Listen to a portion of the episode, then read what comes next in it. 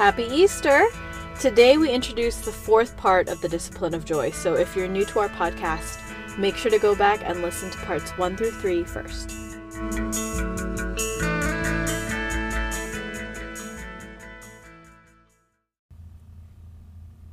Happy Sunday, ladies. I'm recording from the car, which I have not done in a long time. Um, let's start off today by talking a bit about obedience. So, we married women are in a state of vowed obedience to our husbands. And a lot of married women, as I'm sure you know, make a huge fuss about how this is unreasonable, ridiculous, even impossible. I want to challenge that, and I want to do it from an angle that hopefully you haven't previously considered. So, priests are in a state of vowed obedience, they vow obedience to their local bishop. Consecrated religious, both men and women, vow obedience to their respective superiors. And now let's narrow the field a little bit. Let's say that we're focusing entirely on authentic Catholics, people who are truly consciously trying as best they know how to live by the teachings of the church. If among authentic practicing Catholics, you add up all married women, all priests, and all consecrated religious, I'm willing to bet that they outnumber the combination of married men plus single persons. Now, what I'm getting at by asking you to consider that number is that to be an authentic Catholic in a state of vowed obedience to an earthly authority, to a human authority, is not an anomaly. It is not a rarity. And it's not even the minority. Being in a state of vowed obedience to an earthly authority clothed by God is the norm for the majority of authentic Catholics. God has willed that the majority of Catholics live the majority of their lives in a state of vowed obedience to an earthly authority. And so, what I'm getting at by pointing this out is that, well, seriously, we married women need to shape up and stop complaining about it and start recognizing it for what it is, which is that it is one of the most common means of sanctification which God has willed for his people. Now hold that thought and stay with me. A few months back in episode 21, we shared a concept which we learned from Sister Helena Burns' course on the theology of the body. And this was that men are called to image God's transcendence and women are called to image God's immanence, not because women cannot image God's transcendence, and not because men cannot image God's immanence, but simply because we were created with naturally differing strengths and tendencies to be able to come at the same problem, situation, relationship, whatever, from different yet complementary angles. So today we start learning about the fourth part of the discipline of joy, which is imaging God's immanence. Now, if you simply do a Google search and look up the definition of immanent, and that's immanent with an A, not an I, it reads, quote, existing or operating within, inherent, end quote. And in episode 21, we shared this quote from Carrie Gress's The Anti Mary Exposed Rescuing the Culture from Toxic Femininity to explain, by illustration, woman's call to image God's immanence. Quote, Women are called to contain others, not just to hold onto them, but to improve them and let them go again, now healthier, stronger, and better prepared for the journey. The time honored symbols of women, vessels, ovens, ships, and so on, represent containing something, transforming it, bringing people to safety.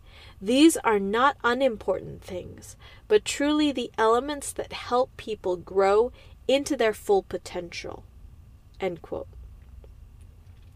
You have probably heard of woman's call to image God's immanence, referred to with a single word receptivity. But we have chosen our words very carefully for a number of reasons, namely that receiving in a godly manner, in a manner consistent with God's creation, with God's intention, with God's will for women, is an art. And just the single word receiving does not convey the depth and the nuance of that art. So, to start deep diving into the art of receiving, let's look first at Genesis. Man receives things slowly, gradually. God brings each animal to Adam to be named. There is this search for the suitable companion. That search takes time. And Adam eventually receives woman, Eve. There's this anticipation that's built up. God is helping him find the perfect complement to himself. Adam does not have that complement, that comfort for the first period of his life. And this is what we refer to as the original solitude of Adam. Adam had to first receive this original solitude. He had to receive this emptiness. He had to understand the great void in his life that eventually woman would come to fill. But first, he has to receive that emptiness. He has to be brought to know the depth of his poverty so that he understands the magnitude of the gift who is his wife. There's this beautiful, beautiful song by the Oh Hellos. The title of the song is Like the Dawn. And it tries to capture the profundity of Adam's reaction upon receiving Eve. The song goes, You were the brightest shade of sun I had ever seen. Your skin was gilded with the gold of the richest kings. And like the dawn, you woke the world inside of me. You were the brightest shade of sun when I saw you. I, I gotta be honest, I think it's one of the most beautiful songs ever written. I recommend that you check that song out. Woman's experience is markedly different from man's. Eve never experienced the original solitude that Adam experienced. Her whole world is one in which man is there for her to care for. There is no part of her existence where she does not know this charge which upon her is laid. Furthermore, Eve was created to fill Adam's need we we have to understand this. We've heard this verse before in previous episodes. This is from 1 corinthians chapter 11 verses 7 to 9 quote woman is the glory of man for man was not made from woman but woman from man. Neither was man created for woman but woman for man. End quote. See what this tells us about woman is that woman would not have been created unless Adam had a legitimate need for her. She was created to fulfill an existing need. If that need did not exist, neither would she. This is so important to understand because you know in um in those sci-fi shows they have genderless aliens. Sorry. We have to understand this. God did not need to create gendered humans.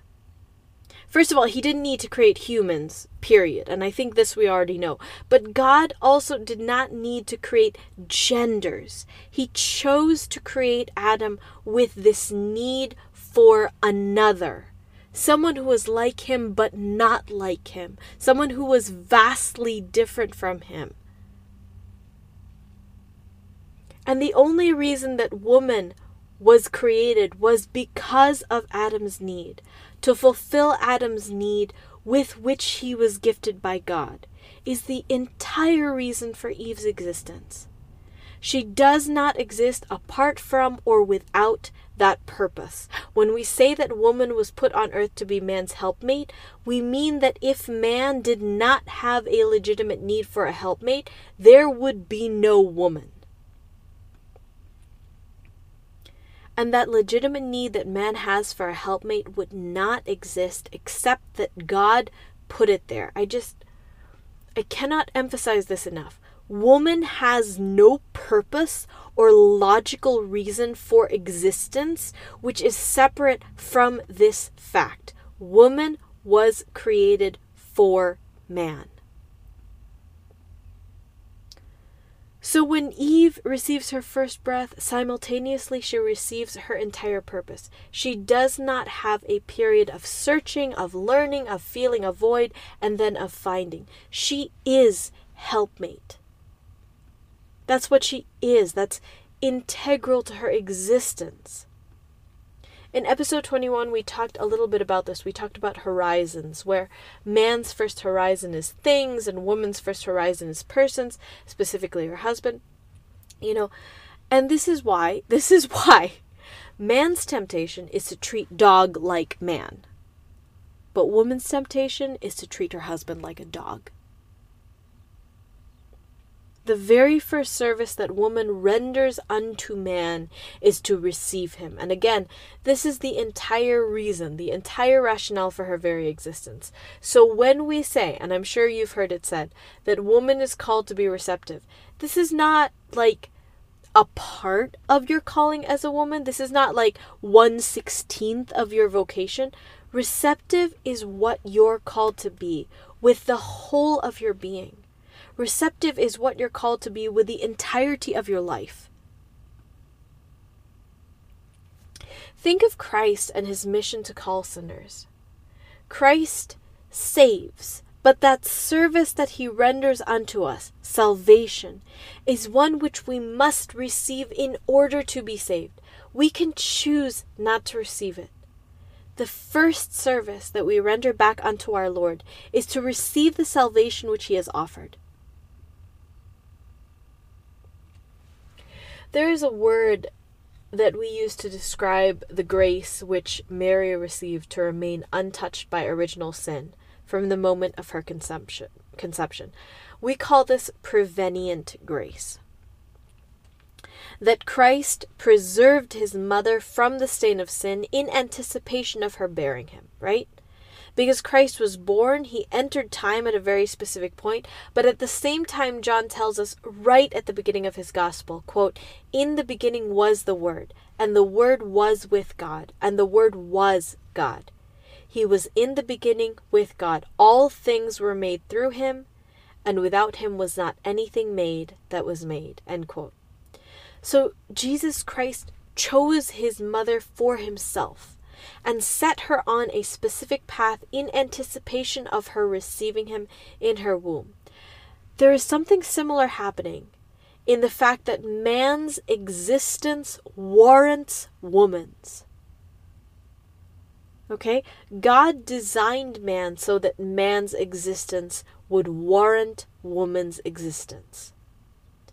So, in a sense, our husbands have already set us on a path to heaven by virtue of their existence.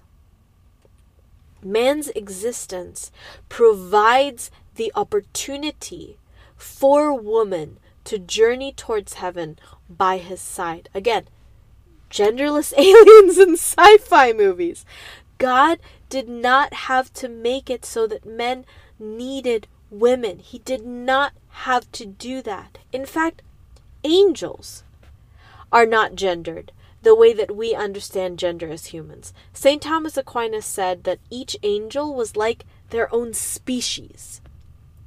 And I'm not going to get into that, but sorry. Um, God could have made Adam the way he made angels where they don't need counterparts. They have zero need for a complementary being. This is one of the reasons that the call to religious life is so profound. That those men who are called to celibacy are not called because of an absence of a need for woman, but precisely because that need for woman to complement man is what they offer to God, is their sacrifice.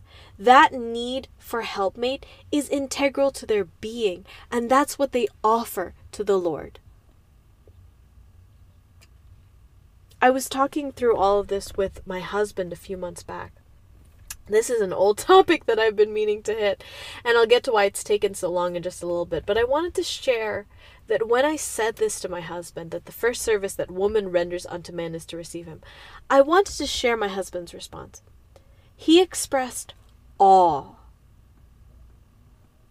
at woman's high calling, at that service that woman is called to render, to be ready at all times, to be receptive to her spouse no matter what. My husband said to me, Only a woman could do that. He said he couldn't imagine being in my shoes. He was just awed by this thought. Emasculation, ladies, is, in essence, refusing to receive what man has to give. Man is called to give and give and give. And so are we, but the gift that we're called to give our husbands, first and foremost, is the readiness to receive him. Emasculation says, I can give it to myself. Think about it. Women who claim that they can have kids without a man, that they can just be artificially inseminated and raise kids with maybe another woman. But the sperm has to come from somewhere. I can give it to myself is a lie. Emasculation is buying into that lie.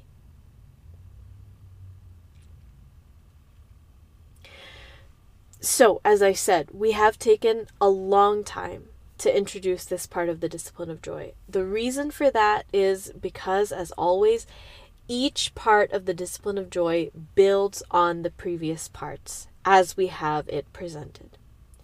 And an essential part of imaging God's immanence is a holy detachment with regards to what God wants to give us, both what He wants to give us directly, Himself, and what He wants to give us through our husbands, to whom we have been entrusted. In order for us to receive both what God wants to give us directly and what He wants to give us through our husbands, we have to have a holy detachment from outcomes. And on that enigmatic note, we are going to stop here for the week. We will pick up in part two with how the three previous parts of the discipline of joy set us up for success in this fourth part. I wish you all a blessed Easter Sunday. Thank you so much for being with us. We'll see you next week. Thank you so much for joining us. You can find all the quotes and resources referenced in today's episode on our website. We'd love to hear from you, and we're looking forward to having you with us again next week on the Will to Wife podcast.